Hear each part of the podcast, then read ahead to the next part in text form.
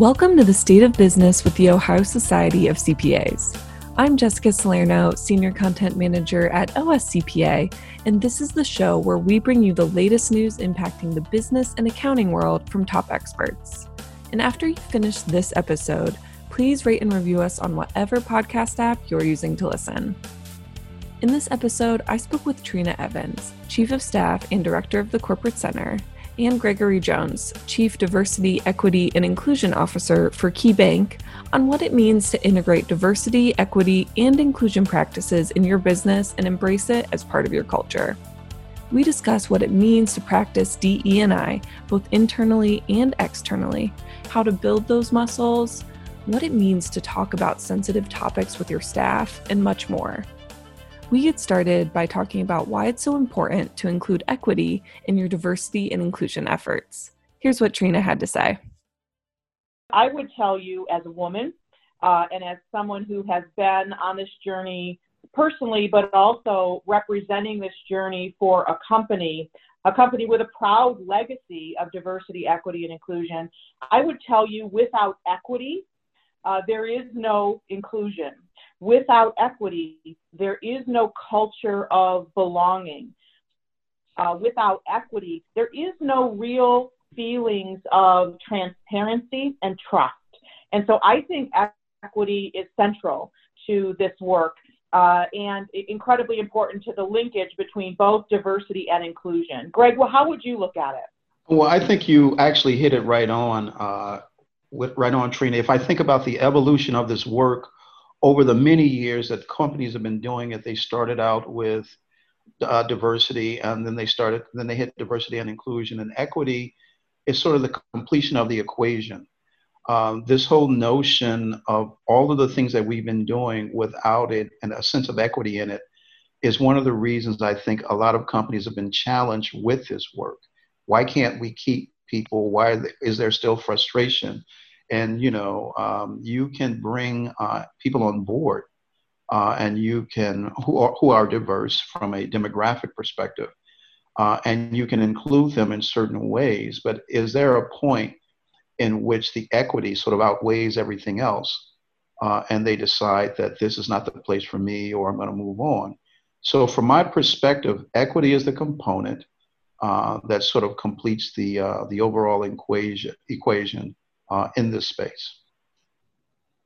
The other thing I would add um, to, to augment what Greg said about, you know, inside the company, I think outside the company, as a bank, we have both the opportunity and the obligation to create access and equity within our communities, uh, whether that's in the form of access and equity in education or workforce development or community development and affordable housing, mortgages to uh, low to moderate income individuals or, or um, small business startups for people who wouldn't otherwise have a shot at that. I think this notion of equity, this notion of access really is something that's important inside a company, but also outside a company in every community we serve. Thank you for that, Trina. Absolutely, I agree with that um, it is um, it, it's it's sort of our responsibility uh, from an external perspective in helping shape um, you know the communities and, and in our small part what America will be uh, as we move forward. So um, that component, as I said before, is I'm going to call it uh, no pun intended, is the equalizer of it all. And I love that perspective as well when when you mention internally and then externally because obviously you are dealing with so many different kinds of people and to serve all different kinds of communities it seems like you would really have to be aware and conscious of this DE and I component. It's it's true, uh, and you know there's a term that I use, and we and as you go about doing this is is mind share um, you know, we're a diverse uh, uh, organization, we're a diverse country, uh, and there are a lot of perspectives and, and, sort of backgrounds that we're serving from a community, from a client, and from an employee perspective. And there's this term that I use around being diversity uh, literate. Uh, that means to have an understanding of the nature of all of those that we're serving. And when you think about it, it actually it increases us, it empowers us in a different way. The more that we know and understand, um, the better our presence is in the marketplace from a uh, from a serving perspective. So it's really important for us to develop that muscle even further, and it's going to allow us to serve our customers even better. And when we talk about developing that muscle and again, using it internally, and like you mentioned, Greg, serving your customers better, I think a huge part of that is the culture of an organization. And it can really be one of those things that um, is felt by employees, even if sometimes it can be hard to see. How do you work on fostering this culture and making sure that it feels authentic and real? Yeah, there was. I can't remember the who said this, but there was a term that some executive used that says uh, um, culture eats strategy for breakfast. Culture is everything. Uh, it's the operating system by which an organization functions. Uh, it's all of those things that sort of define uh, the character of an organization. So, as I think about it, um, we know that our teammates uh, are the core of all that we do, and how we treat them and how they feel on a day to day basis uh, will define our success or lack of success. And so, and that's primarily driven by a set of values and truly how our leaders behave. So, culture is absolutely critical. It is the thing that people, to your point, they feel it uh, when they are interacting with us from a business perspective or the interactions from a uh, from an employee perspective. it's absolutely important. It's one of those things that you know over time uh, you begin to sort of take it in and you operate in that way. And I'll be honest with you, it's one of the reasons why I made this choice. You know, I talk, I jokingly talk about 97 days and eight hours being with Key, but as we were going through the process, what I saw and what I felt in the conversations with the leadership was that this was a culture uh, that truly cares. Uh, this is a culture that really wants to do what it says it's going to do. It lives its values on a day to day basis. And there is accountability and checks in place to make sure that that happens. We expect and we treat each other with a certain level of respect. And as teammates, it continues. I think that was beautifully said. You know, the only thing that I would add to it is that it becomes self perpetuating.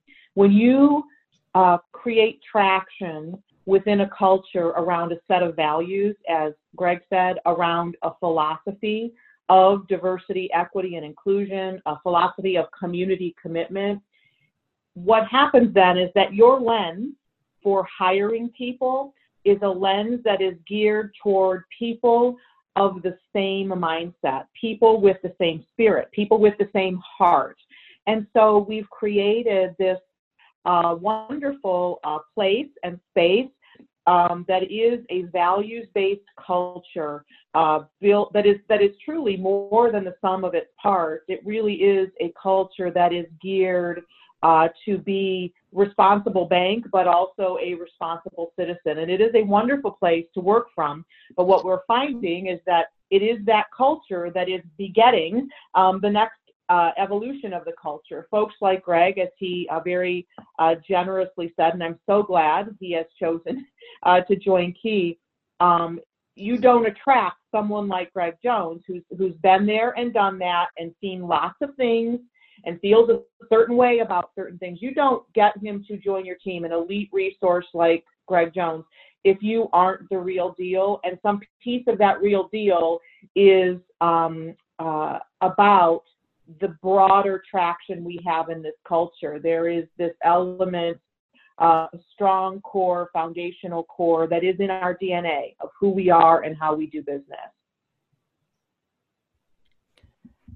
And we've talked a lot about internal versus external and kind of how those two play off each other. So, when we talk about culture and how critical it is, how does the internal culture at Key Bank, one that's supportive of uh, diversity, equity, and inclusion, how does that transfer to the communities that you serve?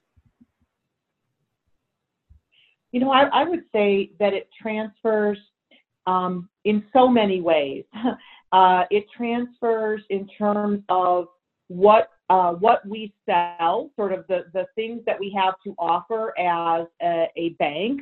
So that would take the shape of um, community development, things like affordable housing, things like mortgages uh, for low to moderate income families, things like products and services for the unbanked or underbanked.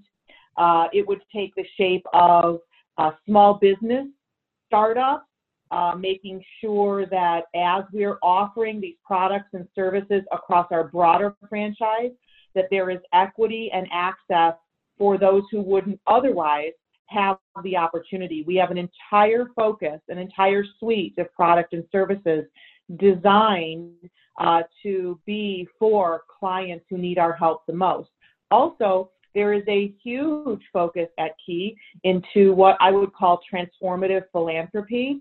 And that's where we are in communities investing in access to education, uh, in investing in completion of education, uh, investing in access to advanced degrees or trades. Uh, it takes the shape of philanthropy that supports workforce development, uh, philanthropy that supports safe neighborhoods or revitalized neighborhoods, or access to arts and culture, again, for people who wouldn't otherwise have access. So I think that when you're uh, an organization with a team like ours, and I mean 18,000 strong from Maine to Alaska, you are you have employees, teammates who expect you to walk the talk, not just inside the company, but outside the company. We have an expectation that we will lift our neighbors and our neighborhoods uh, and do our part. We have a role to play and we will play it. And that is something that goes into what we offer as a business, but also how we do business uh, at a very local level. Greg, what would you add?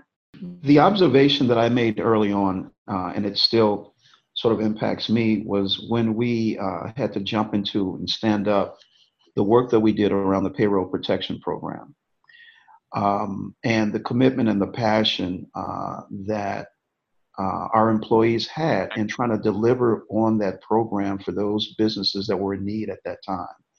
Uh, that spoke to me personally a lot about the culture, about who we are, uh, and the, the individual employees that were so emotionally invested into making sure that we provided those things that uh, that we could for those businesses that were in need.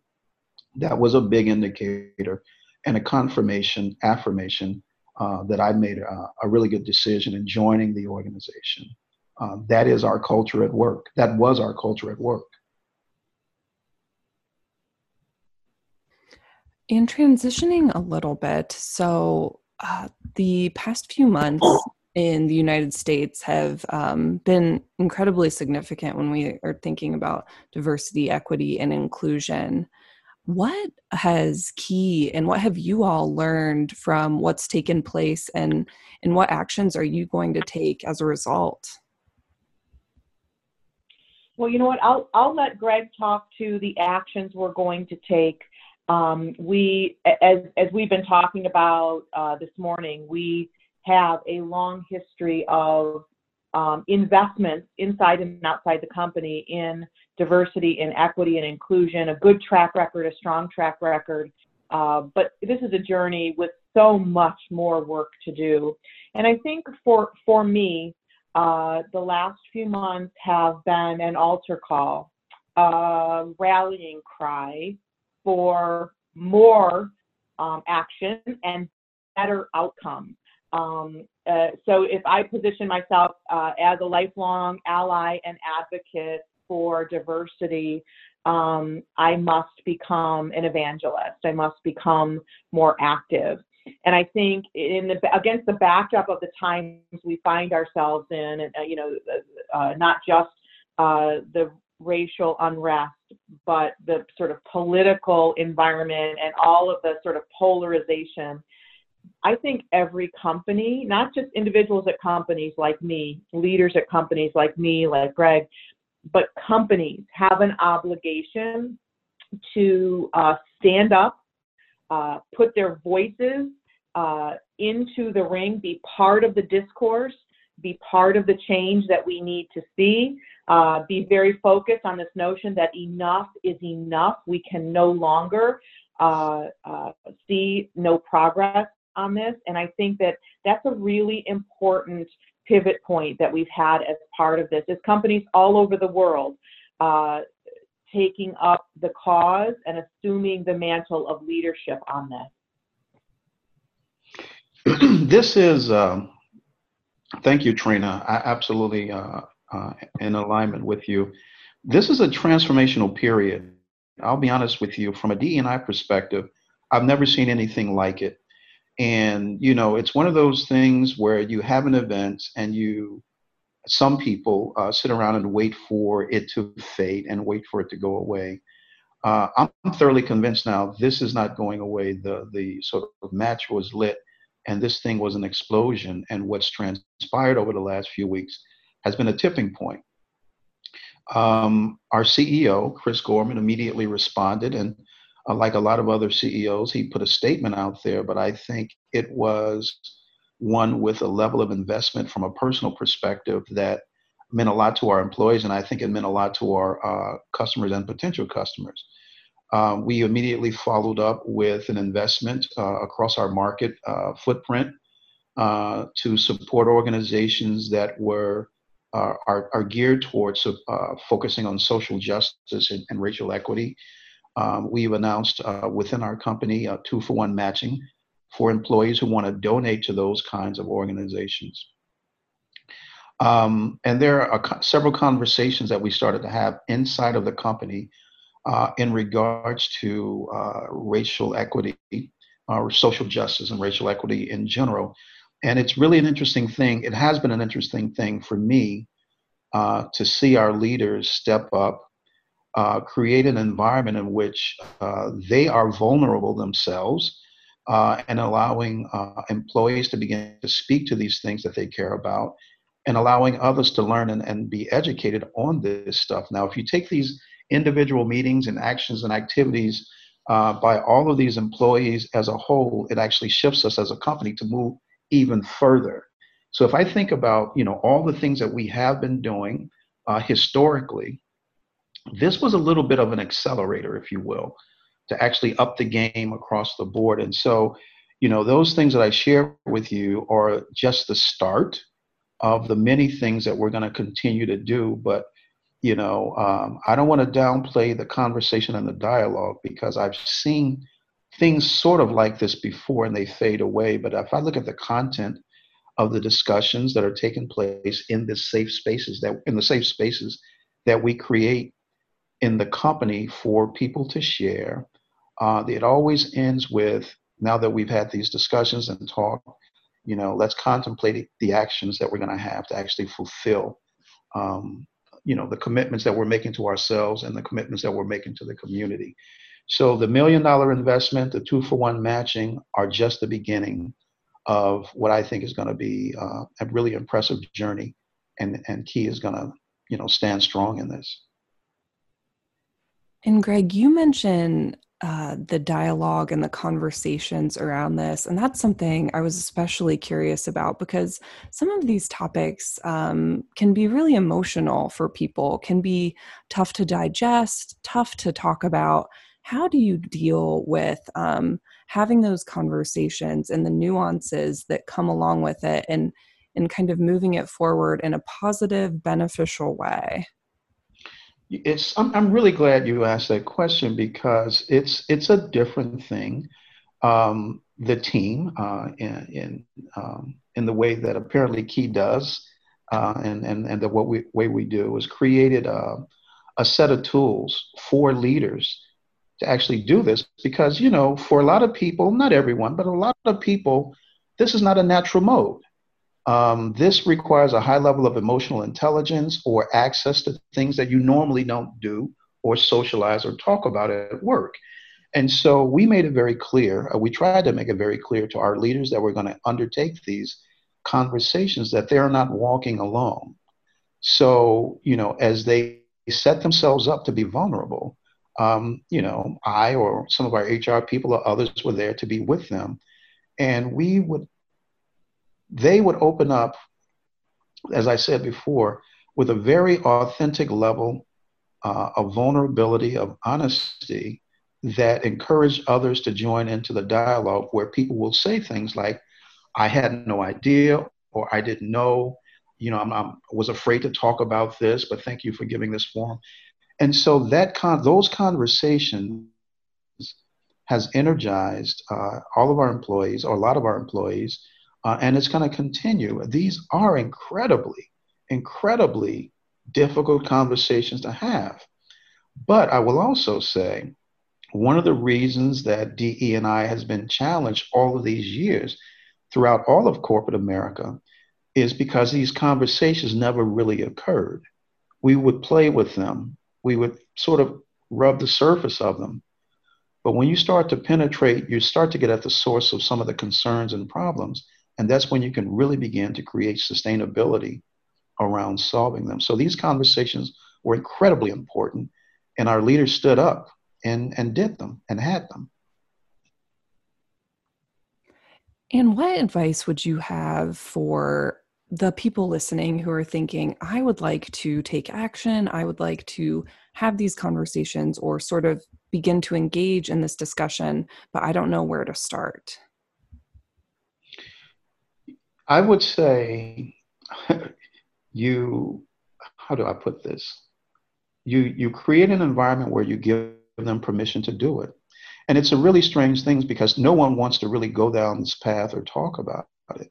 But once you have one or two leaders that are willing to be the quote unquote role models in this space, it starts to take on um, not a life of its own, but there's a multiplier effect. There's a giving of permission uh, to go there, and that's what you. But you got to find that that person, that influencer that can that can start it. And you know, it may be a little bit uncomfortable for them, but get them started, give them the right tools, and let it be known that it occurred so others will be willing to do the same thing. Get, let it be known that you know you, you're not going to get it perfect. You may stumble, but that's okay. We're going to grow in this space together, and that's what this is all about. So you got to start, and then there are going to be those who may not speak up, but they're listening, and in their listening, they're learning for the next time. Uh, the questions they want to ask, the statements they want to make. Uh, but it's one of those let's just get started let's just get started and you know who's that leader that's going to step forward first we were also joined in the conversation by barb smith the director of key for women who has been with key bank for 24 years. She's also the co-chair for key women's network their employee resource group that focuses on advocating for women. So, Key for Women uh, is celebrating its 15th year anniversary this year and um, really does focus on not only women business owners, but leaders, and ensuring that they have the access to capital and the support that they need to build networks, to really strengthen their businesses, strengthen themselves, and strengthen their teams. So it's really about advocating, connecting, and empowering women. And you mentioned that it's in its 15th year, which is amazing. How would you say it's evolved over the years? That's a great question. Um, what I would say is that, I mean, if you take a look back at, you know, just 15 years ago, or, or let's even go further back, um, you know, and, and, I'll take you back until the, the late, um, or actually the mid 1980s, uh, when at that time and before uh, before the mid 80s if you were a woman and you wanted to apply for a commercial loan you needed a male relative 16 years or older to uh, co-sign that loan for you. So you know that, that's just a short while ago and we've come so far yet we've got so far to go um, women now make up 56% of the workforce and and ha- and hold 50% of the leadership roles. Um, yet there, we still have challenges with equity. Um, yet we still have challenges breaking into those uh, top ranks and also uh, have challenges uh, internally and personally with whether it's imposter syndrome or or other challenges that that uh, we have to overcome. So um, we, we've come a long way. We've got a long way to go. Uh, what i will say is that um, more women are opening up businesses net new businesses every single day. And um, that number continues to grow year over year. Uh, today it's about 1800 uh, net new women owned businesses are opened. Um, many of them, a matter of fact, 89% of them are women of color. So, um, you know, this whole topic of diversity, equity, inclusion um, also sits very firmly within Key for Women and the work that we do as well. And you just mentioned, I think, a lot of the things that um, people have talked about in recent years as far as um, can be barriers to women to maybe getting to where they want to be in their career, like imposter syndrome, um, other difficulties. Has there been anything that you've noticed that you've heard from the women you work with that they're feeling empowered by? Well, I would say, you know, certainly when when the Me Too movement began was actually the same year that we ended up relaunching Key for Women. Um, not uh, more of a coincidence than than actually a planned event. Um, I will say that um, women support women and strengthen themselves um, uh, with each other's support. So um, I will tell you that the woman leader, uh, you know, 15 years ago compared to the woman leader today is a different person. But they've also had wonderful, uh, wonderful uh, women to look up to, women who have, you know, uh, been those those ones carrying the torch and lighting the way and um, carrying as they climb. So it's a different generation. It's a it is a different, but we still have the same unfortunately challenges that exist um, you know whether it's unconscious bias or frankly conscious bias um, that that exist in our society that women have to overcome and I thought it was so interesting that you mentioned uh, the women leaders of 15 years ago uh, look so different than what they look like today, which then makes me think of 15 years from today, what they'll look like then. Uh, what would you say kind of is the future for women in leadership? You know, that's an interesting question. What I will say is that whether we look at women in leadership or we just look at it more broadly and look at diversity in leadership, that any company that has a diverse uh, you know board of directors that is diverse like key is a stronger company. And um, i see the future being just that strengthening of that leadership. And um, the more that we can uh, again transform and become that that we're not talking about DE and I like it's um, you know it, it becomes a norm versus something that we're you know challenging and struggling to deal with. But you know it is just every day. So it's not whether it's a male owned business or a woman owned business it's a phenomenal leader. You know to piggyback a little bit off of what barb said uh, and and this whole notion of de and i um, at the end of the day you know when you're in a I, I hate to use this analogy but when you're in some sort of competition uh, and you want to operate with, you know, one hand behind your back or something like that, it doesn't make any sense.